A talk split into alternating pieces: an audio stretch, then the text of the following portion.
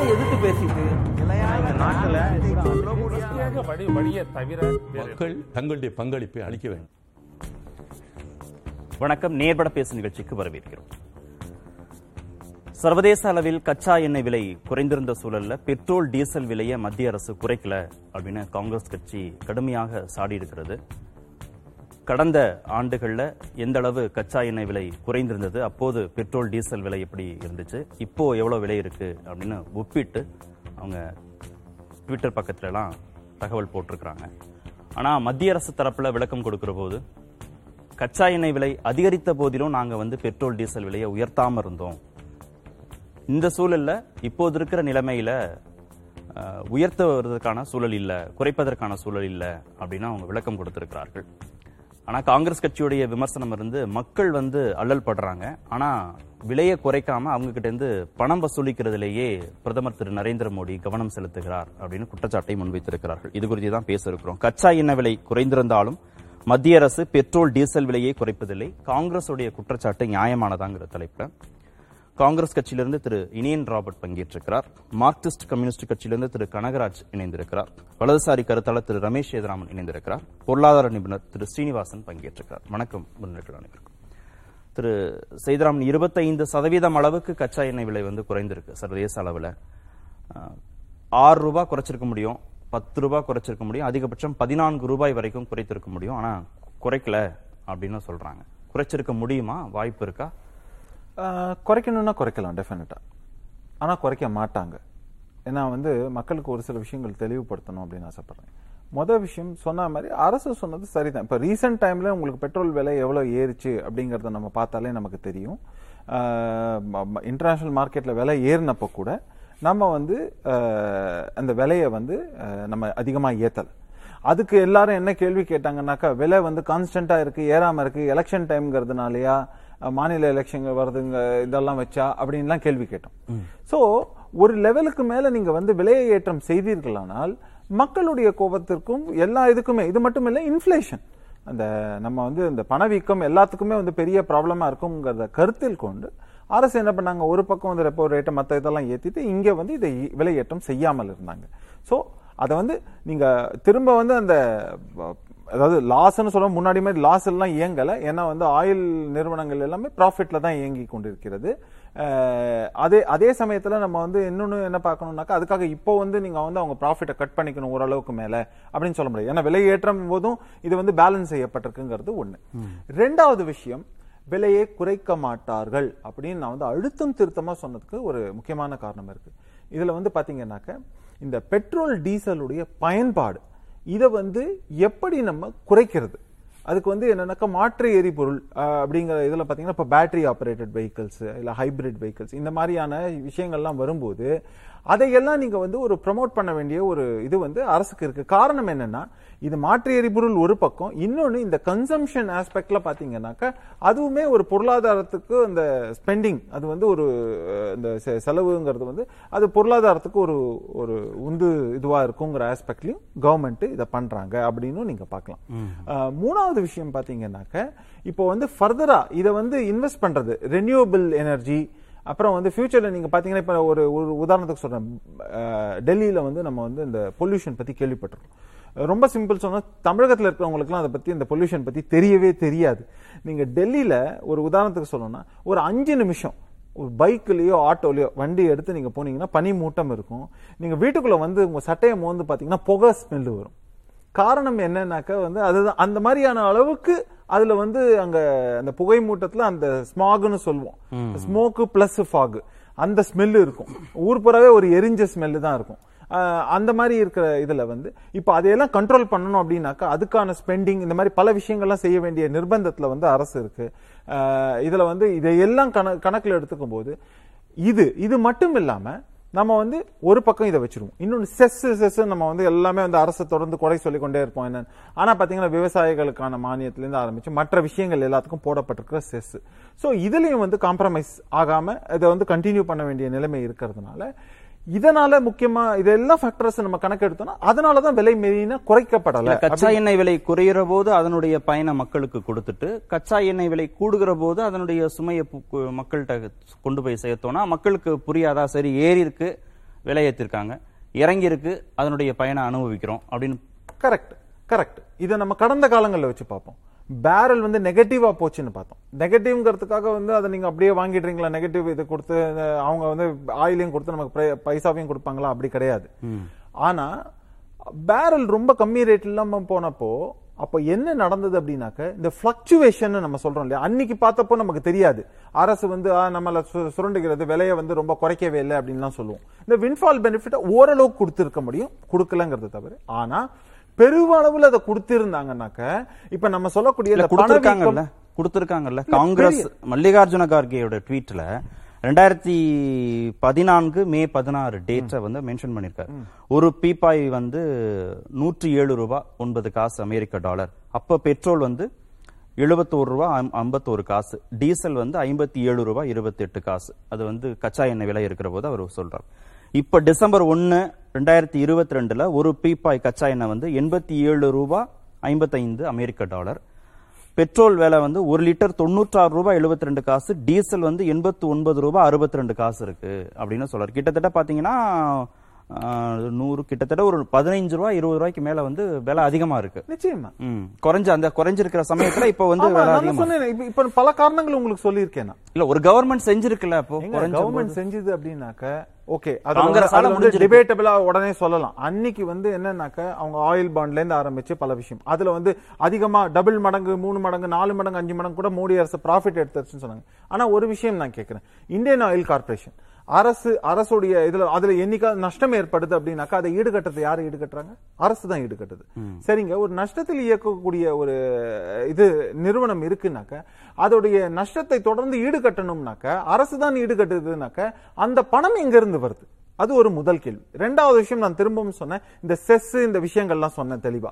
So அதெல்லாம் இன்னைக்கு கிடையாது. ஆனா விவசாயிகளுக்கு நீங்க இதை பண்ணணும். அதே மாதிரி கொரோனா விஷயமா இருக்கட்டும் மற்ற விஷயங்களா இருக்கட்டும் இப்போ ரேஷன் கூட தொடர்ந்து ஃப்ரீயா கொடுத்தாங்க அப்படிங்கறதெல்லாம் பார்த்தோம். சோ அதையெல்லாம் செய்யணும் அப்படின்னாக்க அரசுக்கு இந்த நிதிச்சுமை ஏற்படுதுனாக்க அது ஏதாவது ஒரு வகையில நீங்க வசூல் பண்ணி தான் ஆகணும். இல்ல எப்படி வசூலிப்பீங்க? முந்நூறு ரூபாய் சம்பாதிக்கிற ஒருத்தருக்கு வந்து ஒருத்தர் வந்து நூறு ரூபாய்க்கு பெட்ரோல் போடுறாரு. நூறு ரூபாய் பெட்ரோல்ல அறுபது ரூபாய் அவர் வரியை கொடுக்குறாருன்னா அப்ப அவர் மாசத்துக்கு வந்து பதினஞ்சாயிரம் ரூபாய் சம்பாதிக்கிறாரு. ஒரு நாளைக்கு வந்து மூவா முந்நூறு ரூபாய் சம்பாதிக்கிறனா ஒன்பதாயிரம் ரூபாய் வச்சுக்கிட்டீங்கன்னா மூவாயிரம் ரூபாய்க்கு அவர் பெட்ரோல் போட்டுறாரு. மீது ஆறாயிரம் ரூபாய் வச்சுக்கிட்டு அவர் எப்படி வாழ்வாரு? அதுல நீங்க ரோடு போட்டு கொடுங்க தண்ணி கொடுங்க என்ன வேணா கொடுங்க ஆறாயிரம் ரூபாய் வச்சு அவர் எப்படி வாழ்வார்? அற்புதமான கேள்வி. ஆனா நம்ம எப்படி இன்னைக்கு ப்ரொஜெக்ட் பண்றோம்னா நூறு ரூபா இருக்குன்னாக்க முப்பது ரூபா பெட்ரோல்னாக்க எழுபது ரூபாயா அறுபத்தி சொச்சம் ரூபாய அப்படியே மத்திய அரசு தூக்கி கொண்டு மாநில. அரசும் சேர்த்து. மாநில அதான் சொல்றேன். இன்ஃபேக்ட் அந்த பங்குல முக்கியமான பெரிய அரசுங்கிறது வந்து மாநில அரசுக்கு போகுது. அப்படிங்கறத நம்ம தமிழ்நாட்டிலையும் பார்க்கலாம். அப்போ மாநில அரசு அதுவும் குறிப்பா என்ன வரி போடுறாங்க? விற்பனை வரி விட்டுடுங்க. மதிப்பு கூட்டு வரி. மதிப்பு என்ன கூட்டுறாங்க மாநில அரசு? அந்த வரியை வாங்குறாங்கன்னு இன்னி வரைக்கும் எனக்கு புரியல. நானும் வந்து ஒவ்வொரு விவாதத்திலையும் கேட்கிறேன் என்ன மதிப்பு கூட்டுனீங்கன்னு தயவு செஞ்சு சொல்லுங்க. ஏன்னா பெட்ரோல் வாங்குற விஷயத்துல மத்திய அரசு இன்வால்வ்டு அவங்க பெட்ரோலியம் துறை. அதுக்கப்புறம் வந்து பாத்தீங்கன்னாக்க எண்ணெய் நிறுவனங்கள் தான் அதை மதிப்பு கூட்டு வேலையோ மற்ற விஷயங்களோ எல்லாத்தையும் செய்யுது. இப்படி தொடர்ந்து நம்ம எல்லாத்தையும் பார்த்து கொண்டு இருக்கும் போது ஆனா சம்பந்த சம்பந்தம் இல்லாம நீ என் மாநிலத்துல விற்கிறதுனால ஓகே விற்பனை வரி வாங்கி கொள்ளுங்க. ஆனா அதே மாதிரி நாங்க குறைக்க மாட்டோம். அவங்க என்ன சொல்றாங்க? கொடுக்கக்கூடிய அவங்களுடைய ஒரு எக்ஸ்பிளனேஷன் என்னன்னாக்க நாங்க வந்து பர்சன்டேஜ் வைஸ் ஏத்தல. ஆக்சுவலி வந்து இந்த வரியிலேயே ரெண்டு பாதியா இருக்கு. ஒன்று வந்து ஃபிக்ஸட் காம்பனன்ட் இன்னொன்று வேரியபிள்னு இருக்கு. நாங்கள் ஒன்றும் ஏத்தலையே அப்படிங்கிறாங்க. ஆட்டோமேட்டிக்காகவே அவங்களுக்கு தெரியும். வந்தாலே வந்து ஏறும். இவங்களுக்கு வரக்கூடிய லாபம்ங்கிறது பர்சன்டேஜ் ஏறுங்கும்போது நான் திரும்பவும் சொல்றேன் ரெண்டாயிரத்தி இருபத்தி ஒன்னுல வந்து ஆட்சிக்கு வந்தாங்க. வந்தப்போ என்ன சொன்னேன் மூன்று ரூபாய் குறைச்சாங்க வெறும் பெட்ரோலுக்கு குறைச்சாங்கன்னா கூட நான் சொன்னேன் வரவேற்கத்தக்கது. ஒரு ரூபா குறைச்சா கூட வரவேற்கிறது ஆனா அதுக்கப்புறம் பாத்தீங்கன்னா பெட்ரோலை மட்டுமே பேசுறோமே தவிர அத்தியாவசிய பொருட்களை நம்ம வந்து இது பண்றதுக்கு முக்கியமான விஷயம் டீசல். டீசல் விலை இன்னி வரைக்கும் குறைக்கல.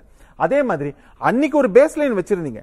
அன்னில இருந்து இன்னைக்கு கணக்கு போடும்போது உங்களுக்கு அதிகப்படியாக வரக்கூடிய டாக்ஸ் அந்த அமௌண்ட்டை விட்டு கொடுக்குறீங்களான்னா அதையும் கொடு- கொடுக்கல. எதை கேட்டாலும் நீங்க மத்திய அரசு தான் குறைக்கணும் மத்திய அரசு தான் குறைக்கணும். மத்திய அரசு இரு- இருமுறை குறைத்தது.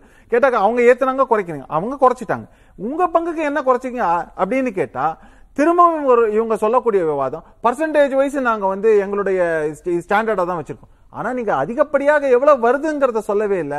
அது வந்து மக்களுக்கு வரிச்சுமை தானே ஏற்படுத்துது.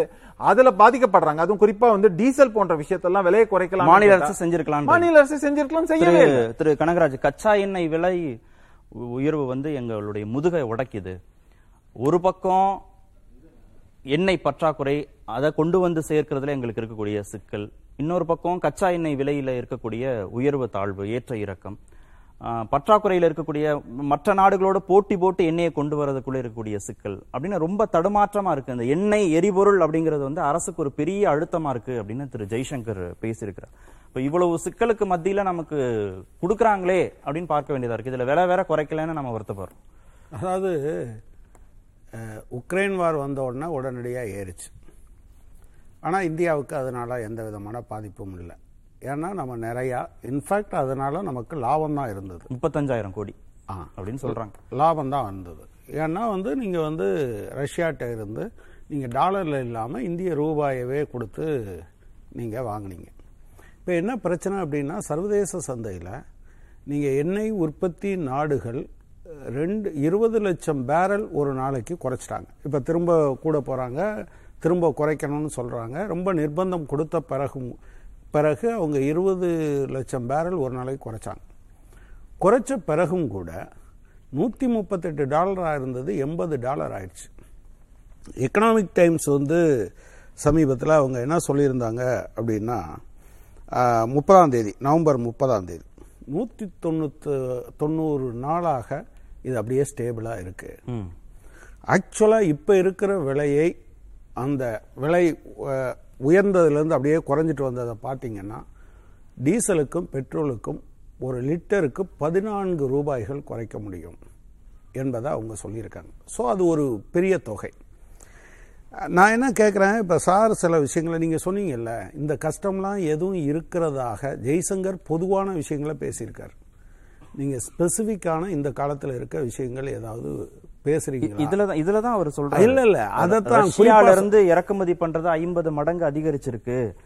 உக்ரைன் போருக்கு பிறகு வந்து இது இந்த இந்த இந்த வேல்யூம் வந்து கூடி இருக்கு மேற்கத்திய நாடுகள் வந்து பொருளாதார தடை ரஷ்யா விதிச்சிருக்காங்க அங்கிருந்து கொண்டு வரதே ரொம்ப சிரமமா இருக்கு. ரெண்டு பக்கம் விலை ஒண்ணு இன்னொன்னு கொண்டு வர்றதும் சிரமமா இருக்குன்றாரு அவர். சொல்லட்டும் நீங்க ஐரோப்பிய சாரி நீங்க மிடில் ஈஸ்ட்ல இருந்து மத்திய கிழக்கு நாடுகளில் இருந்து அரபு நாடுகளில் இருந்து நீங்க வாங்கினதை விட அதிக விலைக்கு இந்த காலத்தில் வாங்குறீங்களா? அந்த விலையை அவரை சொல்ல சொல்லுங்க பார்க்கலாம். இல்லையே குறைஞ்ச விலைக்குல வாங்குறீங்க ஆக்சுவலா இதனால தான் எல்லாரும் என்ன சொல்றாங்கன்னா ரஷ்யாவை நீங்க வந்து நீ ஒரு ஒரு கேப் போய் அது அது அது அது அதுக்கு குறையாம பார்த்துக்கணும் அப்படின்னு ரஷ்யாவை நெருக்கிறாங்க. சர்வதேச நாடுகள் பலவற்றிற்கும் இந்த சிக்கல் இருக்கு. இந்தியாவுக்கு இந்த சிக்கல் இருக்கா? இல்லை. அவர் சொல்றதுல நீங்க எடுத்து பாருங்கள் நீங்க ரஷ்யா உக்ரைன் வார ஆரம்பிக்கும் போது எவ்வளவு ஒரு நாளைக்கு வந்து கச்சா எண்ணெயை இறக்குமதி செய்யறதுக்கு செலவழிச்சது? இப்ப எவ்வளவுன்னு பாத்தீங்கன்னா இப்ப குறைஞ்சிருக்கு. உண்மையில குறைஞ்சிருக்கு. அப்புறம் சார் ரெண்டு மூணு விஷயங்கள் சொன்னாரு. அதனால நான் சொல்லணும்னு நினைக்கிறேன். அதாவது நட்டம் வந்தா அதாவது நட்டம் வந்தா யாரு கொடுக்கறது? இதுவரை ஐஓசியோ பாரத் பெட்ரோலியமோ அல்லது வந்து இந்துஸ்தான் பெட்ரோலியமோ நட்டமே அடையலை. அவ்வளவும் என்ன நான் உதாரணமா இந்த ஆண்டு இந்த ஆண்டு மட்டும் நஷ்டம் அடையலையா? எந்த எந்த ஆண்டுலையும் கிடையாது எந்த ஆண்டுலையும் கிடையாது. இது வரைக்கும் நஷ்டமே இல்ல. இல்ல இல்ல. நீங்க எடுத்து காமிங்க. என்னன்னா இவங்க ஒரு கணக்கு காமிப்பாங்க. அந்த கணக்கு என்னன்னா இந்த ஒரு வருஷத்துல மட்டும் அரசாங்கத்துக்கு இந்த மூணு பேரும் கொடுத்தது. பாரத் பெட்ரோலியம் ஒரு லட்சத்து நாற்பத்தி ஏழாயிரம் கோடி ரூபாய் கொடுத்திருக்கு. இந்தியன் ஆயில் ரெண்டு லட்சத்து முப்பத்தெட்டாயிரத்தி ஏழாறு கோடி ரூபாய் தொண்ணூற்றி நாற்பத்தஞ்சு கோடி ரூபாய் கொடுத்துருக்கு. ஒரு ஆண்டில் மட்டும் வரியாகவும் டிவிடெண்டாகவும் ஒன்றிய ஒன்றிய மாநில அரசுகளுக்கு இந்த மூன்று நிறுவனங்களும் கொடுத்த தொகை நாலு லட்சத்து எழுபத்தோராயிரத்தி ஐநூற்றி எண்பத்தி ஏழு கோடி ரூபாய். இதுக்கு முன்னால் இருக்க வருஷம் இருபத்தெட்டு லட்சம் கோடிங்கிறது நமக்கு ஏற்கனவே தெரியும். நான் அந்த கணக்குள்ளே போகல. ப்ராப்ளம் என்னென்னா இதை சொன்னால் இந்த அரசாங்கம் கொடுக்குது. அரசாங்கத்துக்கு எங்கேருந்து பணம் வருது? நான் இதை இந்த மாதிரி கேட்குறேன் இதில் பேசுகிறீங்கல்ல இது ஒரு சின்ன தொகை. இதுக்கே நீங்கள் இந்த வரத்து வாரீங்க. அதாவது இந்த சின்ன தொகைக்கு அதாவது சின்ன தொகைன்னு சொல்கிறது அரசாங்கத்துக்கு. ஆனால் நான் என்ன கேட்குறேன் ஒவ்வொரு குடும்பத்திடமிருந்தும் ஒரு ந- ஒரு மாதத்துக்கு ஆயிரம் ரூபாய் வரை ஆயிரம் ரூபாய்க்கு மேலே இந்த காலத்தில் இந்த விலை உயர்வின் மூலமாக மட்டும் ஒன்றிய அரசாங்கம் பணத்தை எடுத்திருக்கு. இல்ல அது மத்திய அரசு மட்டும் வாங்கியிருக்கா? மாநில அரசுகளும் சேர்ந்து தான் வாங்கியிருக்கு. அப்ப ஏன் நம்ம மத்திய அரசை மட்டும் குறைக்கணும் நான் என்ன கேட்குறேன் இப்போ சார் கூட சொன்னார். இவங்களா குறைக்க வேண்டியதானே நான் என்ன கேட்குறேன் மாநில அரசு குறையும்ல. இப்போ இதை இந்த ஆர்குமெண்ட்டை இப்படியே கேட்டுக்கிட்டே வருவாங்க. ஏங்க மாநிலங்கள்லாம் சேர்ந்து இதை ஜிஎஸ்டிக்குள்ளே கொண்டு வர சொல்ல வேண்டியதானே அப்படின்னு. ஏதோ மாநில அரசாங்கம் சொல்கிற எல்லாத்தையும் கேட்டுக்கிட்டு மாநில அரசாங்கமாக சொல்லிச்சு அரிசிக்கு அஞ்சு பர்சன்ட் ஜிஎஸ்டி போடு வைரத்துக்கு ஒன்றரை பர்சன்ட் போடுன்னு எந்த மாநில அரசாங்கம் சொல்லிச்சு? ஏதாவது சொன்னாங்களா? சி நீங்க இதில் இதுல தான் நீங்க அந்த அந்த அந்த கேப்பை பார்த்தீங்கன்னா யாரிடம் பறித்து யாரிடம் கொடுக்கிறார்கள் என்பது தெரியும். அதாவது பத்து லட்சம் ரூபா வருமானம் இருந்தா அவருக்கு முப்பது பெர்சன்ட் டேக்ஸ் பத்து லட்சம் ரூபா இருந்தா. ஆனா கார்ப்பரேட் அவங்களுக்கு எத்தனை நீங்க பத்து லட்சம் ரூபா வாங்குறவன்கிட்ட இருந்து முப்பது சதவீதம் வரி வாங்குற போது பத்தாயிரம் கோடி ரூபா சம்பாதிக்கிறவர்கிட்ட இருந்து இருபத்தி ரெண்டு சதவீதம் வரி வாங்குறது நியாயமா? சரி அதை அப்படியே வச்சிருங்க. அதை ஓரமாக வச்சிருங்க. சார் ரொம்ப அரசு கஷ்டப்படுதுலாம் சொன்னார். இந்த ஐந்து ஆண்டுகளில் மட்டும் பத்து லட்சம் கோடி ரூபாய் வாராக்கடன் என்று தள்ளுபடி செய்யப்பட்டிருக்கு. இது வாராக்கடன்னா ஏதோ ஒருத்தர் யார்ட்டையோ கடன் வாங்குறாரு எங்கேயோ தள்ளி போயிட்டாருன்னு இல்லை. ஒரு ரெண்டு வருஷத்துக்கு முன்னால் எல்லா பொதுத்துறை வங்கிகளும் சேர்ந்து ஈட்டிய லாபம் ஒரு லட்சத்து இருபத்தையாயிரம் கோடி ரூபாய் ஆனால் அவங்க வந்து வாராக்கடனுக்காக தனியாக எடுத்து வச்சது அதாவது இது வரவும் செலவும் மட்டும் சம்மந்தப்பட்டது அதில் ஒரு லட்சத்து இருபத்தையாயிரம் கோடி ரூபாய் லாபம். இவங்க என்ன பண்ணாங்க? ஒரு லட்சத்து நாற்பத்தோராயிரம் கோடி ரூபாய் வாராக்கடனை ஆஃப்செட் பண்ணுறதுக்காக எடுத்து வச்சாங்க. பண்ணிட்டு என்ன சொன்னாங்கன்னா எல்லா வங்கிகளும் சேர்த்து பதினாறாயிரம் கோடி ரூபா நட்டம்னு இவங்க எல்லாட்டையும் சொன்னாங்க. நான் என்ன கேட்குறேன் அப்புறம் அதுக்கு பின்னால் இந்த வங்கிகளுக்கு அவங்களுக்கு வந்து கேபிட்டல் இல்லை நாங்கள் மூணு லட்சம் கோடி கொடுக்குறோம்னு அதுலேருந்து கொடுக்குறேன்னு சொன்னாங்க.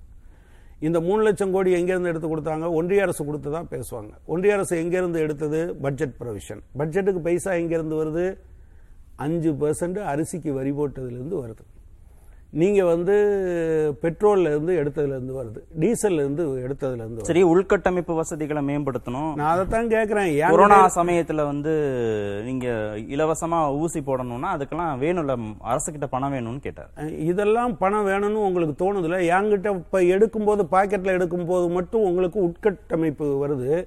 ஆனால் நான் என்ன கேட்குறேன் அதானிக்கும் அம்பானிக்கும் நீங்கள் ரைட் ஆஃப் பண்ணும்போது லட்சக்கணக்கான கோடி ரூபாய் அதை தான் நான் சொல்கிறேன் ஐந்து ஆண்டுகளில் பத்து லட்சம் கோடியை ரைட் ஆஃப் பண்ணது போக முன்னால் ஒரு கதை வேற சொல்லுவாங்க. ரைட் ஆஃப் வேற இன்னொன்று அதுக்கு ஏதோ ஒரு பேர் சொல்லுவாங்க. இது ரைட் ஆஃப்ங்கிறது தள்ளுபடி எல்லாம் கிடையாதுங்க. நாங்கள் திரும்ப வசூல் பண்ணிடுறோன்னு அதை இப்போ எடுத்து போட்டாங்க. அதில் மொத்தத்தில் பத்து சதவீதம் கூட வசூல் பண்ணலைன்னு. இது போக இன்னும் ஒரு பத்து லட்சம் கோடி இருக்குது நான் என்ன கேட்குறேன் நீங்கள் லாபத்திலேயே அதாவது இந்தியாவில் பணக்காரர் லிஸ்ட்லேயே இல்லாதவர் முதல் பத்து பேர்லேயே இல்லாதவர் முதலிடத்துக்கு வந்து ஆசியாவில் வந்து உலகத்திலேயே ஒன்றாவது இடத்தை நோக்கி போயிட்டு இருப்பார் அவர் கடன் வாங்கினா நீங்கள் தள்ளுபடி பண்ணுவீங்க. வண்டிக்கு பெட்ரோல் போட முடியாமல் தள்ளிட்டு போகிறவன்ட்ட நாங்கள் ரோடு போடுறதுக்கு என்ன பண்ணுறது நாங்கள் விமான நிலையம் கட்டுறதுக்கு என்ன பண்ணுறதுன்னு நீங்கள் கேள்வி கேட்குறீங்க அடுத்து சார் சொன்னார் அடுத்து சார் சொன்னார் ரினுவபிள் எனர்ஜிக்கு போகிறதுக்காகத்தான் இதையெல்லாம் குறைக்கணும்னு அரசாங்கம் நடக்குது. சரி அதை உண்மையின் கூட நான் ஏற்றுக்கிறேன் அப்போது குஜராத்தில் எஸ்ஆருக்கும் அதானிக்கும் டாடா பவருக்கும் அவங்க என்ன பிளான்ட் போடுறாங்க? இது நிலக்கரி எரிச்சு அனல் மின் நிலையம் தான் கொண்டு வராங்க. அவங்க வாங்கின லோனை எப்படி தள்ளுபடி பண்ணுறீங்க கட்டுப்படி ஆகலைன்னு? போட்ட பவர் பர்ச்சேஸ் அக்ரிமெண்ட்டை மாடிஃபை பண்ணணும்னு இவங்க கேட்குறாங்க முடியாதுன்னு சொல்ல பிறகு கோர்ட்டுக்கு போகிறாங்க கோர்ட்டு முடியாதுன்னு சொன்ன பிறகு மாநில அரசாங்கம் பவர் பர்ச்சேஸ் அக்ரிமெண்ட்டை திரும்ப மாற்றுறாங்க ஏன் அங்கே வந்து நீங்கள் இது வந்து ப- அது என்ன நிலக்கரி எரிச்சு வருது. கார்பன்லாம் வரும் மாசு வந்துடும் எனவே நாங்கள் தள்ளுபடி மா பண்ண மாட்டோம். மூடுன்னு சொல்ல வேண்டியதானே நான் இன்னொன்று கேட்குறேன் ரினியூவபிள் எனர்ஜிக்கு என்று இந்திய அரசாங்கம் அது வந்து காற்றாலை மின்சாரத்துக்காகவோ சூரிய ஒளி மின்சாரத்துக்காகவோ கொடுத்த பணம்னு எங்கேயாவது இருக்கா? அப்படி ஒரு பிளான்ட் போட்டிருக்காங்களா எங்கேயாவது?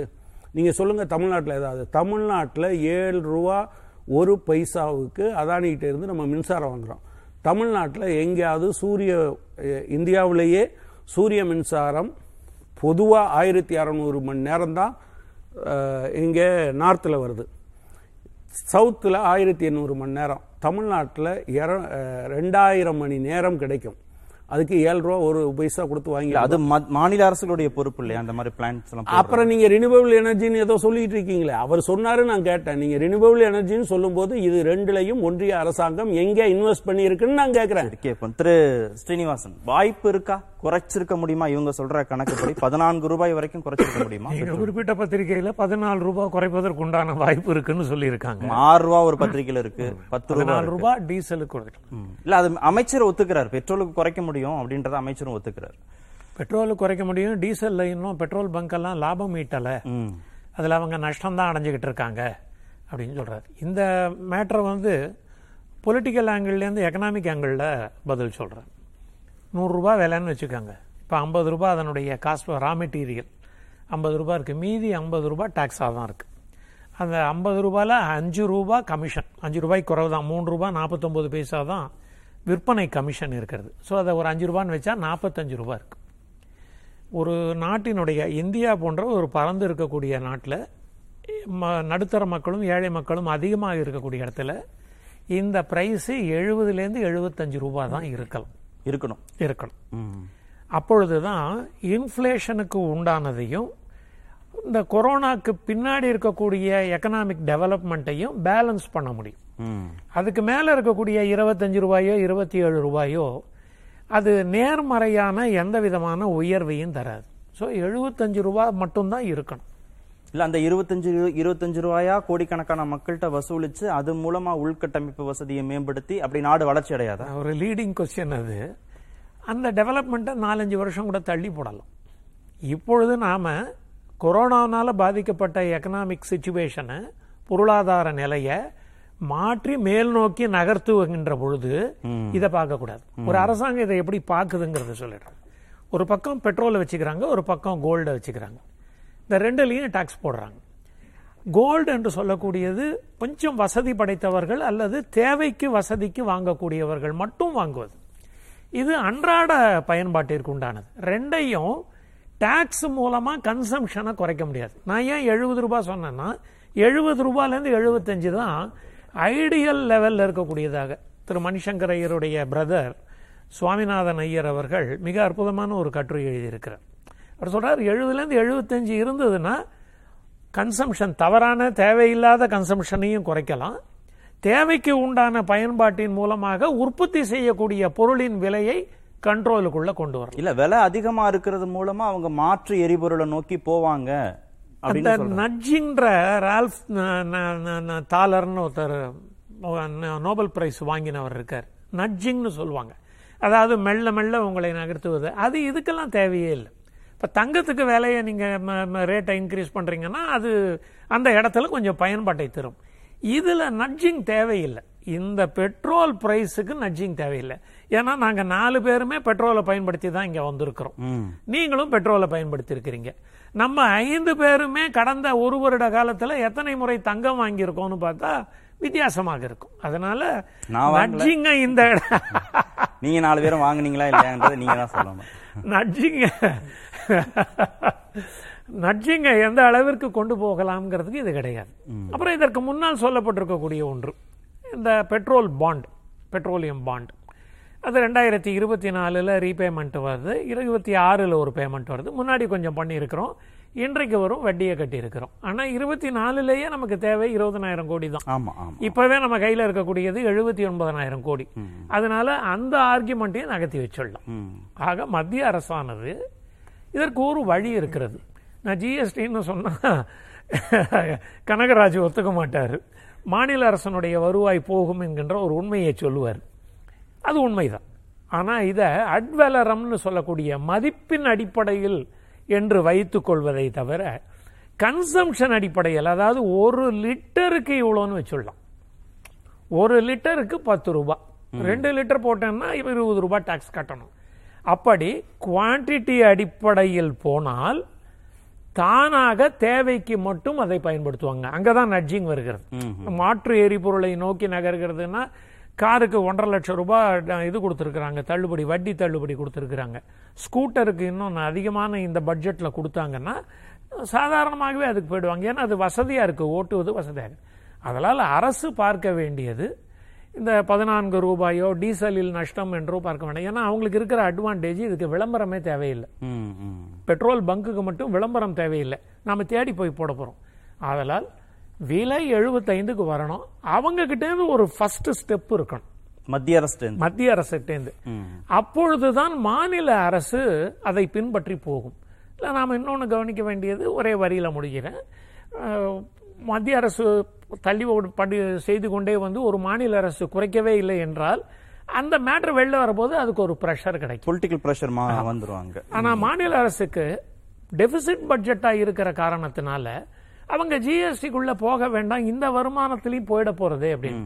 இப்ப எல்லா மாநில அரசுக்கும் ஐந்து வருடங்களுக்கு உங்களுக்கு ஏற்படுகின்ற மாதாந்திர நஷ்டத்தை நாங்கள் ஈடு செய்கிறோம்னு சொல்ல முடியாது. ஏன்னா எல்லா மாநிலத்துக்கும் இது வருமானத்தை குறைச்சிரும் அதனால அந்த ப்ராமிஸை கொடுக்க முடியாது. அப்ப நம்ம மூணு மாநிலத்துக்கு கொடுத்தோம். அதுல ஏதோ ஓரளவுக்கு தாக்கு பிடிச்சு நிறுத்திட்டோம்.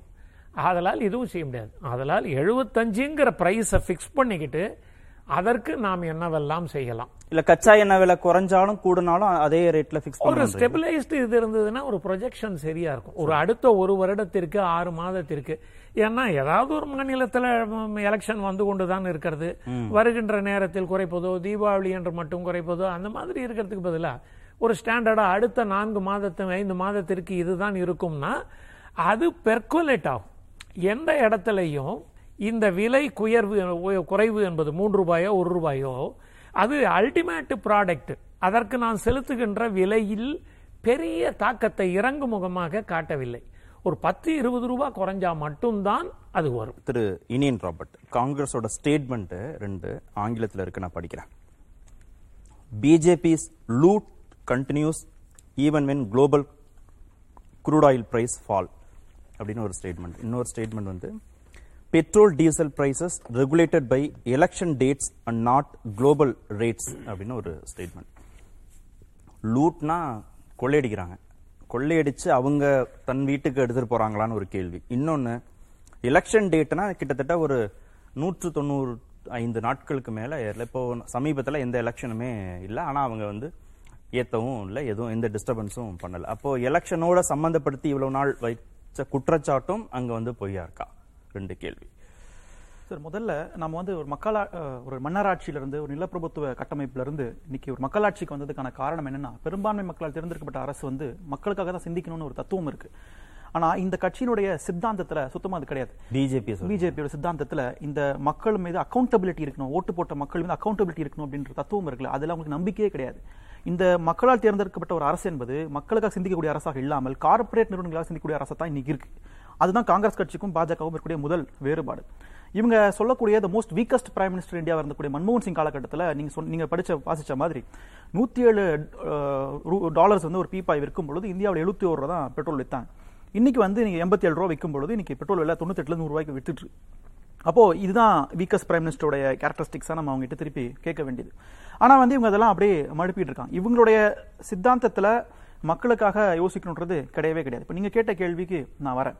தேர்தல் சமயத்துல விலை குறையலையே அப்படின்னு நீங்க கேக்குறீங்க சரிங்களா? இந்த தேர்தலில் அவங்க எப்படியும் வெற்றி பெற்றுவாங்க அப்படின்ற ஒரு ஒரு ஐ- அவங்களுக்கு அண்டர்ஸ்டாண்டிங் இருக்கு உங்களுக்கு எஸ்பெஷலி குஜராத் இருக்கட்டும் ஹெச்பியா இருக்கட்டும் ஒரு வியூ இருக்கு. அதனால இந்த மாநிலங்கள்ல மதத்தை வச்சு நம்ம அரசியல் பண்ணிட முடியும். இந்த இந்த மாநிலங்கள்ல இந்த மாதிரியான பொருளாதார விஷயங்கள்லாம் எடுபடாதுன்ற ஒரு தத்துவம் நம்புறாங்க சரிங்களா? முக்கியமா குஜராத்தா இருக்கட்டும் ஹெச்பிஆர் ஹிமாச்சல் பிரதேஷா இருக்கட்டும் அதனால அவங்க இந்த விலை குறைஞ்சா நமக்கு ஓட்டு வரும்ன்ற மாதிரி அவங்க பார்க்கல. கிரவுண்ட் லெவல்ல ரியாலிட்டி அப்படி தான் இருக்கு. ஸோ ஜெயிச்சிடலாம் நம்புறாங்க. அதால அப்படிதான் இந்த போக்கு போயிட்டு இருக்கு. அப்புறம் நீங்க முதல்ல கேட்ட கேள்வி என்ன திருப்பி repeat பண்ணுங்க. லூட்டு அப்படின்றாங்க. கொள்ளையடிக்குது. மக்கள் வந்து பணவீக்கத்தால கஷ்டப்பட்டுட்டு இருக்கும்போது அரசு வந்து வரியை போட்டு கொள்ளையடிச்சிட்டு போகுது காசை இல்ல லூட்ன்றது அவங்க வீட்டுக்கு கொண்டு போறதா அர்த்தம் கிடையாது. கொள்ளையடிக்கிறது அவங்க வீட்டுக்காக எடுத்துட்டு போல. அரசாங்கத்துக்கிட்ட வேற சோர்சஸ் ஆஃப் ரெவென்யூ குறைஞ்சு போயிருக்கு. இங்க இருக்கிற புது சொத்து நிறுவனங்கள் எல்லாம் வித்தாச்சு. சோ அவங்களுக்கு வேற ரெவென்யூக்கான சோர்சஸ் இல்ல. அதால மக்களிடம் வந்து மறைமுகமாக எப்படி திருடலான்றத அவங்க யோசிக்கிறாங்க. அரசாங்கம் ரன் பண்றதுக்கு ஒரு சில சில விஷயம் தேவைப்படுதுல சில பட்ஜெட் தேவைப்படுதுல அந்த அமௌண்ட் கூட அவங்களுக்கு வேற சோர்சஸ்ல இருந்து வரது குறைஞ்சு போச்சு. சோ என்ன பண்றாங்கன்னா இங்க இருக்கக்கூடிய மக்கள் கிட்ட இருந்து மறைமுக வரியாக இந்த வேட் மூலமா பல விஷயங்களை அவங்க வசூல் பண்ணிட்டு இருக்காங்கன்றத நம்ம இங்க புரிந்து கொள்ள வேண்டிய விஷயத்துல இருந்து. ஏன்னா அவங்களுக்கு their important to generate source of income அப்படிதான் நம்ம இங்க புரிஞ்சு இதுதான் ஒரே வழியா அவங்களுக்கு? அதுதான் இன்னைக்கு இருக்கிற ஒரே வழியா உங்களுக்கு இருக்குது. ஏன்னா உங்களுக்கு வேற எந்த இன்வெஸ்ட்மெண்ட் அட்ராக்ட் பண்றதுக்கான எந்த சோர்சஸ் அவங்க கிட்ட கிடையாது. லோக்கல் மேக் இன் இந்தியான்னு சொன்னாங்க. The most most failed scheme எதுனா மேக் இன் இந்தியா தான். ஸோ அதால எந்த அவுட்கமும் இந்தியாவில் இல்ல. அப்போ இதெல்லாம் வேற அவங்களுக்கு ஜென்ரேட் பண்றதுக்கான சோர்ஸ் இல்ல. ஸோ மக்களிடம் வந்து பணத்தை திருடுறது தான் வணிக பயன்பாட்டுக்கான சிலிண்டரை வந்து குறைச்சிருக்காங்க. அது அதை குறைச்சிருக்காங்க. அப்ப மக்கள்கிட்ட இருந்து கா வாங்கணும் அப்படின்னா அதையும் அவங்க குறைச்சிக்காம குறைச்சிருக்காம வச்சிருக்க முடியும். அதான அவங்க குறைக்கிறாங்க. அப்ப நீங்க சொல்ற மாதிரி ஏழை எளிய மக்கள் இல்ல வணிகம் செய்யக்கூடிய மக்கள் மீது அக்கறை இல்லைன்னா அவங்க இது எப்படி குறைப்பாங்க? இல்ல அது வந்து பொலிட்டிக்கல் கிமிக்ஸ் நான் சொல்லுவேன். ஒரு போராட்டம் எழும்போது அதை ஆஃப் பண்றதுக்கு கொஞ்சம் குறைப்பாங்க. அதுக்கப்புறம் திருப்பி அதை ஸ்டாண்டர்ட் வச்சுட்டு திருப்பி ஏத்துவாங்க. இது அவங்களோட பொலிட்டிக்கல் கிமிக்ஸ் இது. இது வந்து உண்மையிலேயே மக்கள் நலன் சார்ந்து யோசிக்கிறாங்க நம்ம சொல்லவே முடியாது. பெட்ரோலுக்கு தான் நீங்க சொல்றபடி பார்த்தா கூட பெட்ரோலுக்கு தான் குறைக்க முடியும். டீசலுக்கு குறைக்கவே முடியாது. ஆமா. அப்ப அந்த நஷ்டத்தை வந்து எப்படி ஈடுகட்ட முடியும்னு மினிஸ்டர் கேக்குறாரு. இல்ல நீங்க நஷ்டத்தை ஈடுகட்டுறதுக்கு நீங்கள் யார்கிட்ட போய் நஷ்டத்தை ஈடுகட்டணும்னு கேக்குறேன் ஏற்கனவே கன்வெஸ்ட் கடன் சொல்ல சொன்னதான் நஷ்டத்தை ஈடு எப்படி கட்டுவீங்க நீங்க? யார்கிட்ட போய் கேட்பீங்க நீங்க? சாமானிய மக்கள் சொன்ன மாதிரி வண்டி தள்ளிட்டு போறவங்களோ அவங்ககிட்ட போய் நஷ்டத்தை ஈடுகட்ட போறீங்களா? நீங்க யார்கிட்ட வாங்கணும் பணம்? பணம் யார்கிட்ட இருக்கோ அவங்ககிட்ட தான் நீங்க பணத்தை வசூல் பண்ண முடியும். நீங்க சாமானிய மக்கள்கிட்ட தான் எதிர்பார்க்கறீங்க. இந்தியா அதாவது ரிக்ரெசிவ் டாக்ஸ் சொல்லக்கூடிய இன்டெரக்ட் டாக்ஸ் அதிகமா இருந்தாலே ஒரு நாட்டுடைய பொருளாதாரம் ரொம்ப கேவலமா இருக்குன்னு அர்த்தம். எப்பவும் இல்லாத அளவு சுதந்திர இந்தியாவில் எப்போதும் இல்லாத அளவுக்கு இந்த ரிக்ரெசிவ் டாக்ஸ் அதிகமா இருக்கு. இன்டைரக்ட் டாக்ஸ் அதிகமா இருக்கு. அப்போ நீங்க வந்து நேரடியா கார்ப்பரேட் நிறுவனங்கிட்ட வசதியாக வசதியா இருக்க வேண்டிய நேரடியா வாங்க வக்கில்லாதனால நீங்க என்ன பண்றீங்க? மக்களிடமிருந்து ஒரு கொசு எப்படி ரத்தத்தை உரியுமோ அந்த மாதிரி வலிக்காம எப்படி உரியணுன்றதை தெரிஞ்சு வச்சிருக்கீங்க. அதனால இது இவங்களோட இன்எஃபிஷியன்சி இவங்களோட ஐடியாலஜி இப்படி தான் இருக்கு. அதன் மூலமா அரசாங்கத்தை நடத்திட்டு இருக்காங்க. சோஷியல் இன்ஜினியரிங் ரொம்ப சக்சஸ்ஃபுல்லா பண்ண தெரிஞ்ச பாஜகவுக்கு எக்கனாமிக் இன்ஜினியரிங்னா என்னன்னே தெரியல. அதுதான் இங்க இருக்கிற ரியாலிட்டியா இருக்கு. சரி மாநில அரசுகளுக்கு பொறுப்பு இல்லையா? வரியை குறைக்கிறதுல பொறுப்பு இல்ல மாநில அரசாங்களுக்கு சார் இப்போ ஜிஎஸ்டி பத்தி பேசணும்னா மாநில அரசாங்கத்துக்கு வந்து ஜிஎஸ்டி வந்துச்சுன்னா பெரிய பாதிப்பு இருக்கு. அதனால அவங்க குரல் கொடுக்குறாங்க. இப்ப நான் என்ன கேட்கிறேன்னா மாநில அரசாங்கத்துக்கு வேற சோர்ஸ் ஆஃப் இன்கம் என்ன? மத்திய அரசாங்கத்துக்கு அவ்வளவு சோர்ஸ் ஆஃப் ரெவென்யூ இருக்கு. நீங்க அவ்வளவு பணம் உங்ககிட்ட வந்து குவியுது. மாநில அரசாங்கத்துக்கான ரெவென்யூஸ் வெரி லெஸ் ரொம்ப குறைவா இருக்கு. அப்போ நீங்க என்ன பண்ணணும்? ஜிஎஸ்டில கொடுக்க வேண்டிய தொகையை முதல்ல ஒழுங்கா கொடுக்கணும். நிலுவைத் தொகையை ரிலீஸ் பண்ணணும். இது மாதிரிலாம் பண்ணி வேற மாநில அரசாங்கத்துக்கு தேவையான நிதி ஆதாரங்களை ஏற்படுத்தி கொடுக்கணும். இதெல்லாம் கொடுத்துட்டு நீங்க வந்து ஜிஎஸ்டி கீழ கொண்டு வந்தீங்கன்னா பிரச்சனை இல்லை.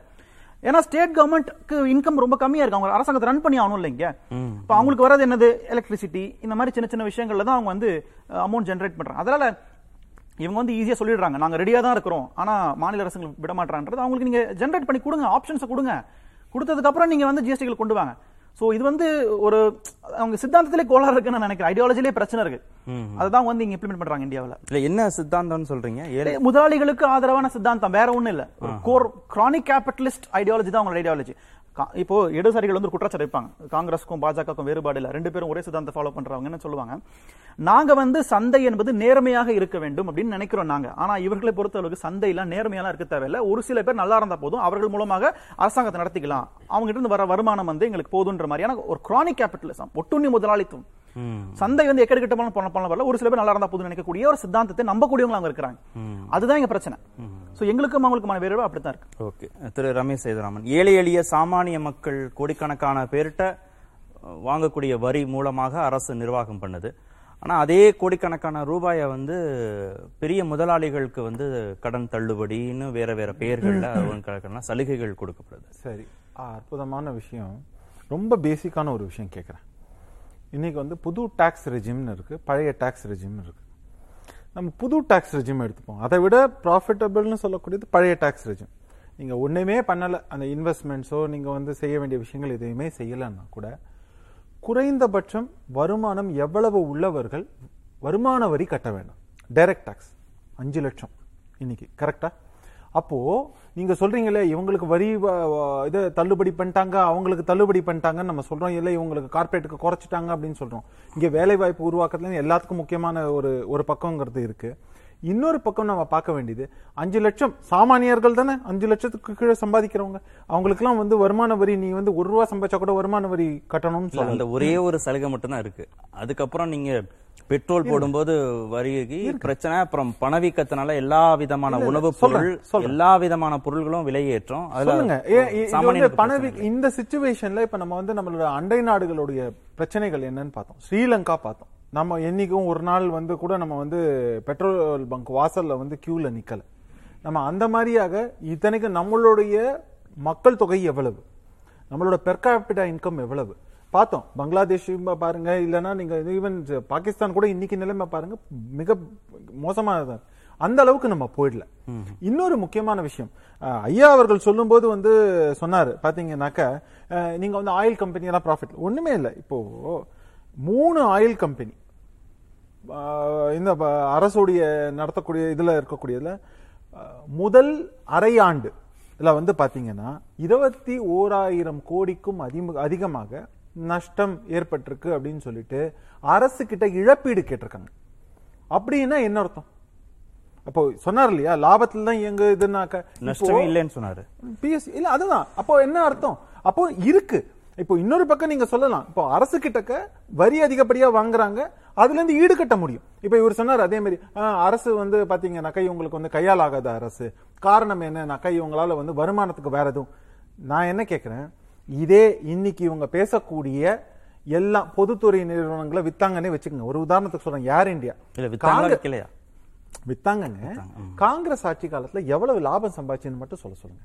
எத்தனை கோடி இல்ல எத்தனை ஆயிரம் கோடின்னு நான் கேட்கல இல்ல, எத்தனை கோடி வேணாம்? எத்தனை லட்சம் லாபத்துல விற்பனை செய்யப்பட்ட பொதுத்துறை நிறுவனங்களே கேக்குறீங்களா? ஆமா. அப்போ நான் என்ன கேக்குறேன்? இவங்களாலையும் நடத்த முடியல. இவர் வந்து கையால் ஆகாத ஒரு இது இல்லாத இம்பார்ட்டன்ட்னு சொன்னாங்கன்னா நீங்க சொன்ன அதே எக்கனாமிஸ்ட் கிரேட் எக்கனாமிஸ்ட் ஒரு விஷயம் சொல்றேன். மன்மோகன் சிங்குடைய எக்கனாமிக் கேப்பபிலிட்டியில எனக்கு கொஸ்டினே கிடையாது. ஆனால் அவர் ஒரு சிலரின் கைப்பாவையாக செயல்பட்டதுனால தான் இது இந்த- இந்த நிலைமை ஏற்பட்டதுங்கிறது என்னுடைய குற்றச்சாட்டு. அடுத்த விஷயத்துக்கு வர சரிங்க. நம்ம வந்து இந்த மாதிரியான பிரச்சனைகள் எல்லாம் வரியை பத்தி எல்லாம் சொன்னாங்க. வரி மேல வரி போடுறது எப்படிங்கிறதுல செஸ்லேருந்து ஆரம்பிச்சு எல்லாத்தையும் இன்ட்ரடியூஸ் பண்ணி வச்சது யாருன்னாக்க இவர்கள் ஆட்சி காலத்துல இருந்த ஆஹா ஓஹோன்னு பேசப்பட்ட ப சிதம்பரம் தான்ங்கிறது எல்லாருக்குமே சரி. அத நீங்க அது மக்களுக்கு விரோதமா இருக்கு. அதிகமா இருக்குங்க. ஏங்க இல்லைங்க நீங்க ஆரம்பிச்சு வச்சீங்க இவங்க கண்டினியூ பண்றாங்க. அது ஏன் அப்படிதான் நம்ம பார்க்க வேண்டியது ஏன் கண்டினியூ பண்ணணும்? மக்களுக்கு விரோதமா இருக்குங்கிற ஒரு விஷயத்தை அதான் நீங்க இல்ல, இல்ல, நிதி சுமை ஏற்படுது எல்லாமே வருது. இப்ப புதுசா தான் சொல்றேன் ஒவ்வொரு விஷயத்திலையும் எங்களுக்கு நிதி சுமை இருக்கு. இதாவது இவர் தான் சொன்னார் இல்லையா? கையாளாகாத அரசு இவங்களுக்கு வக்கு இல்ல. ஏன்னா இவங்களால ரெவென்யூ ஜெனரேட் பண்ண முடியல. அப்ப நீங்க ஏன் அந்த செஸ்ஸ போட்டீங்க? ஆக ஒருத்தர் முன்னெடுத்த தப்ப இன்னொருத்தர் கண்டினியூ பண்றாங்கிறது அது சரின்னு சொல்ல முடியாது. ஆனால் முன்னெடுத்தது யாரு? நீங்க தான் வழி காமிச்சு கொடுத்தீங்க. இன்னொன்னு சொன்னார் ஒரு சில முதலாளிகளுக்கு மட்டும்தான். ஆ, அது திரு கனகராஜும் இல்ல. அதான் ஒரு சில முதலாளிகளுக்கு தான் சொன்னாரு. நான் அதுக்கும் பதில் சொல்றேன். இதே இவங்க ஆட்சி காலத்துல இருந்தப்போ அம்பானி என்ன ரொம்ப ஒண்ணுமே இல்லாம இருந்தாரா? அப்படிங்கிறது ஒரு கேள்வி. ரெண்டாவது விஷயம் வந்து இதே இவர்கள் ஆட்சி காலத்துல மற்ற இவங்களை யார வேணா வச்சுக்கோங்க அவங்க இல்லாம இருந்தாங்களா? இவர்கள் ஆட்சி காலத்தில் இருந்த கார்பரேஷன்ல யார் யாரெல்லாம் வந்து அதிகமாக கடன் வாங்கினாங்க? இன்ஃபேக்ட் இப்போ நம்ம மோடி அரசாங்கத்துல பீரியட்ல சொல்றோம் இல்லையா ஓடி போனாங்கன்னு அவங்களுக்கு லோன் மேக்சிமம் எப்போ எந்த பீரியட்ல கொடுக்க ஆரம்பிக்கப்பட்டது?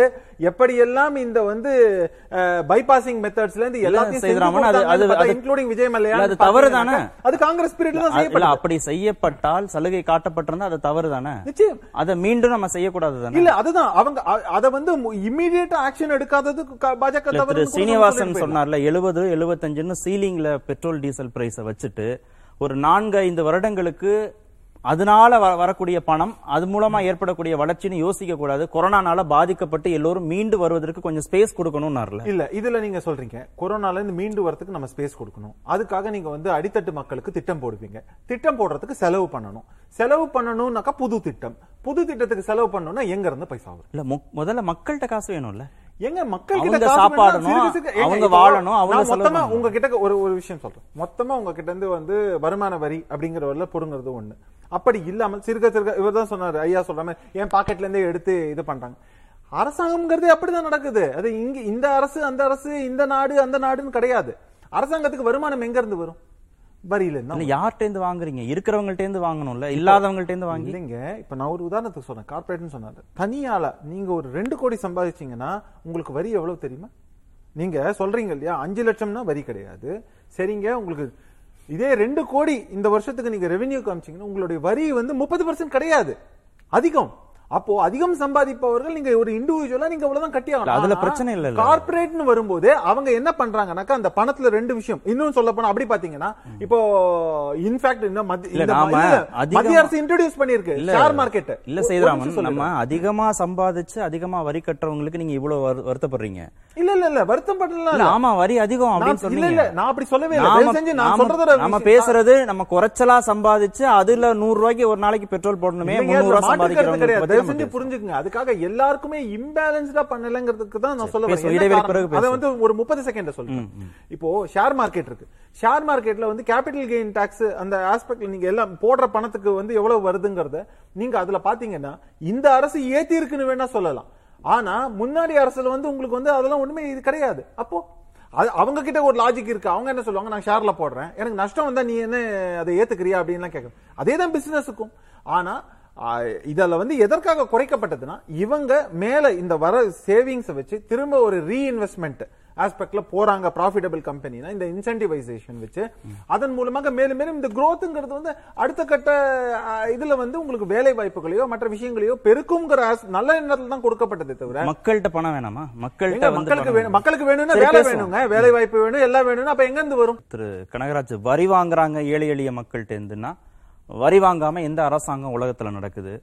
வரி வாங்கினா தான் தொழிலில் இன்வெஸ்ட் பண்ண முடியும் இன்ஃப்ராஸ்ட்ரக்சரில் இன்வெஸ்ட் பண்ண முடியும். அது மூலமாக மக்களுக்கு வேலை வாய்ப்புலாம் கிடைக்கும். முதல்ல இந்த வேலை வாய்ப்பு பிரைவேட்டுக்கு வந்ததுனால வந்துடுச்சுங்கிறது. சரியா? பிரைவேட்டு அவங்க திரும்ப இன்வெஸ்ட் பண்ணுவாங்க வேலை வாய்ப்பு அதிகமாகும். இப்படியெல்லாம் நீங்கள் முப்பது சதவீதத்திலேருந்து இருபத்தி ரெண்டு சதவீதமாக குறைத்த பிறகு என்ன வேலை வாய்ப்பு அதிகரிச்சிருக்கு அப்படின்னு எங்கேயாவது உங்கள்கிட்ட டேட்டா இருக்கா? மீதி எல்லாத்துக்கும் டேட்டா சொல்கிறீங்கள ஏன் அதுக்கு டேட்டா கொடுக்க மாட்டேன்றீங்க? இட்ஸ் நாட் த கேஸ் அது உண்மை இல்லை.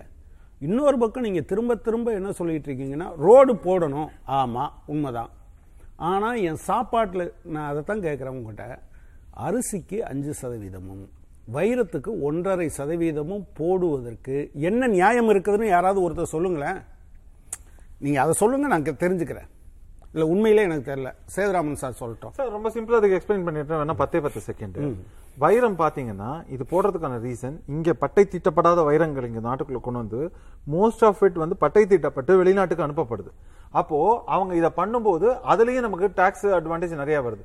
நீங்க இங்க இதுவாகிறத விட எக்ஸ்போர்ட் ஆஸ்பெக்ட்லயும் நீங்க பாருங்க. அப்போ அவங்க என்னன்னா ஒரு பக்கம் இந்த இப்ப நீங்க கம்மியா இந்த மாதிரி டாக்ஸ் போட்டு பண்ணா மட்டும்தான் அதுவும் ஒரு இது இண்டஸ்ட்ரிங்கிற ஆஸ்பெக்ட்ல அது வந்து நடக்கும் அப்படிங்கிறதுக்காகவும் அதை போடணும். இதெல்லாம் தியரிட்டிக்கலா பேசுறீங்க. நீங்க வந்து இல்ல, இல்ல நான் இப்ப. கேக்குறேன் இப்ப கேக்குறேன். அதை கொண்டு வந்தது மூலமாக எவ்வளவு நீங்க எக்ஸ்போர்ட் பண்ணிருக்கீங்க உங்க உங்க வர்த்தக பற்றாக்குறை இந்த காலத்துல குறைஞ்சிருக்கா? கூடி இருக்கா அப்படி கூடுனதுல நான் என்ன சொல்றேன்? இந்த வர்த்தக பற்றாக்குறையை குறைக்கிறதுல நீங்க வந்து வைரத்துக்கு இவ்வளவு ரோல் இருந்ததுன்னு நீங்க யாராவது பேசுறீங்களா? கிடையாதே. அதாவது இவர் என்ன பண்ணுவாராம்? சாப்பாட்டை குறைச்சிக்கங்கன்னு சொல்லி ரோடு போடுவாராம். ஆனா வர்த்தகத்துல கொஞ்சம் குறைஞ்சு போச்சுன்னா அதை ஏத்துக்க மாட்டாராம். அப்ப எங்க வருதுங்கிறது தான் நான் கேட்கிறேன் யாரிடமிருந்து யாருக்குங்கிறது தான் என்னுடைய கேள்வியை தவிர நீங்க வந்து இப்ப தங்கம் வாங்குறதுக்கு நீங்க மூணு சதவீதம் போடுறீங்க. ஆனா வைரத்துக்கு ஒன்றரை சதவீதம் போடுறீங்க. இது ரெண்டுக்கும் உள்ள டிஃபரன்ஸை தான் சொல்றேன். அப்புறம் நான் வந்து அது ஆர்கனைஸ்ட் லூட்டு தான். என்னிடம் இருந்து பணத்தை எடுத்து கொண்டு போய் அதைத்தான் அம்பானிக்கும் அதானிக்கும் கொடுக்குறாங்க. நீங்க வந்து எல்லாரும் வளர்ந்துட்டாங்கங்கிறதெல்லாம் இல்லை. நீங்க இடையில ஒரு டீட்டெயில்டு சர்வே வந்திருக்கு. ரெண்டாயிரத்தி பதினஞ்சு பதினாறில் இந்தியாவில் இருக்கக்கூடிய பாட்டம் மோஸ்ட்ல இருக்கக்கூடிய இருபது சதவீதத்தினுடைய வருமானம் ரெண்டாயிரத்தி பதினஞ்சு பதினாறில் ஒரு லட்சத்து முப்பத்தி ரெண்டாயிரம் ரூபாயாக இருந்தது. ரெண்டாயிரத்தி இருபது இருபத்தொன்னில் அதுவும் அறுபத்தையாயிரம் ரூபாயாக மாறிடுச்சு. அதாவது நாற்பத்தி எட்டு சதவீதம் அளவுக்கு ஏற்கனவே என்ன சம்பாதிச்சாங்களோ அதில் நாற்பத்தெட்டு சதவீதம். இதில் தான் நீங்கள் பெட்ரோலில் எடுத்தீங்க நீங்கள் டீசலில் எடுத்தீங்க எனக்கு பல்வேறு விதமான அரிசியில் எடுத்தீங்க. நீங்கள் ஒவ்வொரு அப்புறம் நீங்கள் வந்து ஒரு நிறுவனம் டேக்ஸ் போடுதுன்னு வச்சுக்கோங்க. டேக்ஸை நீங்கள் ரீஃபண்ட் வாங்கிக்கிறீங்கல்ல டேக்ஸினுடைய கடைசி ஜிஎஸ்டி வந்த பிறகு டேக்ஸை யார் கட்டுறா ஜிஎஸ்டி இருக்குல்ல அதை யார் கட்டுறா நீங்க வருமான வரி மட்டும் தான் சார் நீங்க கட்டுறீங்க. ஜிஎஸ்டி எந்த பொருள்ல போட்டாலும் கடைசியா என்கிட்ட தான் கொண்டு வந்து விடுறீங்க. சார் அதுக்கு முன்னாடி அப்படிதானே சார் இருந்தது? மதிப்பு கூட்டு நீங்க- நீங்க என்ன சொல்றீங்க? யாருக்கு சார் அனுப்புறாங்க? கஸ்டமருக்கு தான். ஒவ்வொரு. ஊருக்கும் உள்ளுக்குள்ள பாக்கெட்ல இருந்து தான் அல்டிமேட்டா எடுக்கிறீங்கன்னு சொன்ன உடனே நீங்க என்ன பண்றீங்கன்னா ஆண்டாண்டு காலமா இப்படித்தான் இருக்குன்னு திரு. ஸ்ரீனிவாசன் ஜிஎஸ்டி வரம்புக்குள்ள கொண்டு வந்தா இந்த பிரச்சனை தீந்துரும். அப்புறம் ஒரே ஒரு விஷயத்தை மட்டும் சொல்லிடுறேன். கடந்துட்டோம்? இந்த நட்டத்துல போனது அவரு தகுதி இல்லை இவர் தகுதி இல்லைங்கிறதெல்லாம் நான் கேட்கல. பாரத் பெட்ரோலியம் இவங்க விற்கணும்னு முடிவு பண்ண போது அந்த ஆண்டில் அரசு கொடுத்தது எண்பத்தி ஏழாயிரம் கோடி ரூபாய். அதை ஏன் விற்கணும் இன்சூரன்ஸ் அஞ்சு கோடி ரூபாயில ஆரம்பிச்சது நீங்க 56 லட்சம் கோடி ரூபா அரசுக்கு கொடுத்திருக்கு. இப்ப இருக்கிற சொத்து 38 லட்சம் கோடி ரூபா அதை தனியாருக்கு கொடுக்கணுங்கிறது இதுக்கு பேர் என்னதுன்னு கேக்குறேன் நீங்க. நீங்க வெறும் ஏர் இந்தியாவை சொல்லிட்டு தப்பிச்சு ஓடக்கூடாது. இந்த ரெண்டு பெரு நிறுவனம் இருக்கு. அதை என்னன்னு அப்புறம் மோடி நேரம் இல்ல, நேரம் இல்ல. இப்ப. இருக்கக்கூடிய என்பிஏ முழுவதும் மோடி காலத்துல வந்தது. யாரோ ஒருத்தர் காலத்துல வந்ததெல்லாம் கிடையாது. முதல்ல என்ன சொன்னாங்கன்னா இதெல்லாம் மன்மோகன் சிங் காலத்துல வாங்கினதுன்னு. அப்போ வாங்கினவங்களுக்கு ஒரு பயம் இருந்தது ஓடி போனாங்க. இவங்க ஓடி போக வச்சாங்க. இப்ப இவங்கெல்லாம் சேஃபா இருக்காங்க. ஏன்னா இவங்கள இவங்ககிட்டயே வாங்கிக்கலாம் இவங்ககிட்டயே கட்டாம இருக்கலாம் இவங்ககிட்டயே பாதுகாப்பா இருக்கலாம் எலக்ட்ரல் பாண்ட் மூலமா வாங்கிக்கலாம். சீனிவாசன் ஜிஎஸ்டி வரம்புக்குள்ள கொண்டு வருகிற போது இந்த சிக்கல் தீர்வதற்கு வாய்ப்பு இருக்கா? ஜிஎஸ்டிக்குள்ள கொண்டு வரலாம். Percentage sharing sixty five to state thirty five to centre அப்படின்னு அல்லது அப்படின்னு கொண்டு வரணும். கொண்டு இன்னும் ஐம்பது ஐம்பதுங்கிறதுல இருந்தே அவங்க வெளில வரல. எழுபது சதவிகிதம் மாநில அரசுக்கு முப்பது சதவிகிதம் மத்திய அரசுக்குன்னா மாநிலங்கள் அதை கன்சிடர் பண்ணும். ரைட்டு பரவாயில்ல அப்படின்னு சொல்லிட்டு. ஏன்னா முப்பது போனா போகட்டும். ரெண்டாவது இன்கம் டேக்ஸில் கேபிட்டல் கெயின்ஸுக்கு நேஷனல் ஹைவேஸ் அத்தாரிட்டியில் ஐம்பது லட்சம் ரூபாய் போடலாம் ஒருத்தருக்கு வரக்கூடிய லாபத்தில். அது பழைய தொகைக்கு உண்டானது. அதை ஒரு கோடியாக மாற்றணும் பெட்ரோல் கம்பெனிகளுக்கு உண்டான பாண்டு கொடுப்பதற்கு பதிலாக நேஷனல் ஹைவேஸ் அத்தாரிட்டி இன்ஃப்ராஸ்ட்ரக்சருக்கு உண்டான பாண்ட்ஸை கொண்டு வந்து ஆறு சதவிகிதம் அல்லது ஐந்து சதவிகிதம் டாக்ஸ் ஃப்ரீ இன்ட்ரெஸ்ட் கொடுத்தாங்கன்னா பணம் அவர்களுக்கு தானாக காஃபர்ல வந்து சேர்ந்துடும் ஓகே. திரு இனியன் ராபர்ட் இது எப்படி சரி பண்ணலாம்? இப்ப நீங்க ஆரம்பிச்சு வச்சதான் அவங்க சொல்றாங்க எண்ணெய் நிறுவனங்கள் விலையை தீர்மானிக்கிறதுல தொடங்கினதான் இந்த பிரச்சனைன்றாங்க. இது எப்படி சரி செய்ய முடியும் இப்போ இல்ல சார் இப்போ எண்ணெய் நிறுவனங்கள் விலையை தீர்மானிப்பதில் நாங்க அது எதிர்க்கல let them decide the prices அதுல இங்க பிரச்சனை இல்லைங்க அதுக்கு மேல போடக்கூடிய அந்த வரி தான். அந்த வேட்டு தான் இங்க பிரச்சனையா இருக்கு. கிட்டத்தட்ட ஐம்பது விழுக்காடு வந்து பெட்ரோல் மேல வரியா இருக்கு. நாங்க என்ன கேட்கிறோம்னா விலை இவ்வளவு உயரும் பொழுது ஏன் நீங்க குறைக்க மாட்டீங்க? அட்லீஸ்ட் வரியை குறைங்க இல்ல விலையை குறைங்க. இது குறைக்கிறதன் மூலமாக அந்த பலன் மக்களிடம் போய் சேருன்றதை நாங்க கேட்குறோம் நாங்க. மக்களிடம் சேரக்கூடாது. மக்கள் கஷ்டப்படட்டும். நாங்க வந்து வேறு எந்த சோர்ஸ் ஆஃப் ரெவன்யூ இல்லாதனால இதுல நாங்க வருமானத்தை வச்சு அரசாங்கத்தை ஓட்டுவோம் அப்படின்றதான் அவங்களுடைய கொள்கையா இருக்கு. அப்ப இந்த அரசாங்கத்தை என்னத்தை பேச முடியும் நாம? ஸோ ஒரு ஒரு இம்பார்ட்டன்ஷியலான அரசு இப்படி தான் செயல்படுன்றதுக்கான எல்லா உதாரணங்களும் இந்த பாஜக அரசு வெளியே வெளிப்படுத்திட்டே இருக்கு. ஸோ ரெண்டாவது இவங்க சொல்லும்போது அன்னைக்கு அன்னைக்கு ரெண்டாயிரத்தி பதினாலுக்கு முன்னாடி திரு மன்மோகன் சிங் அவர்கள் பிரதமராக இருக்கும்பொழுது பத்து பைசா உயர்த்தினா கூட போராட்டம் பண்ணிடுவாங்க இந்த பாஜக. இன்னைக்கு வந்து நூத்தி பத்து ரூபா பெட்ரோல் சென்னையில் வித்துக்கிட்டு இருக்கு. இன்னைக்கு வந்து மக்களும் அமைதியா இருக்கிறாங்க. காங்கிரஸ் கட்சி நாங்கள் போராட்டம் பண்ணல இந்த ஊடகங்கள் காட்டுறது கிடையாது. ஸோ அந்த மாதிரியான ஒரு சூழ்நிலை நாங்கள் இருக்கிறோம் இன்னைக்கு. சரிங்களா? உண்மையில நாங்கள் பாவம் இந்தியா முழுக்க தேசிய போராட்டம் அறிவிச்சோம். ஆனால் எந்த நேஷனல் மீடியால வரவே இல்லை. தமிழ்நாட்டுல ஏதோ ஓரளவுக்கு அங்க திமுக கூட்டணி இருக்கனால இங்க சில ஊடகங்கள் காட்டுறாங்க. சோ அந்த மாதிரி நிலைமையில நாங்க இருக்கிறோம். சோ இதெல்லாம் வந்து மக்கள் வந்து தேர்தல் மூலமாகத்தான் எங்களுக்கு பாடம் புகட்ட முடியும் அப்படின்றதான் எங்களுடைய யதார்த்தமான கருத்தா இருக்கு. சோ இதுல இப்படிதான் இது இருக்கும் எங்களுடைய கொள்கைகள்லாம். நன்றி. நிகழ்ச்சியில் பங்கேற்ற அனைத்து. நேர்பட பேச நிறைவு பெருக்கு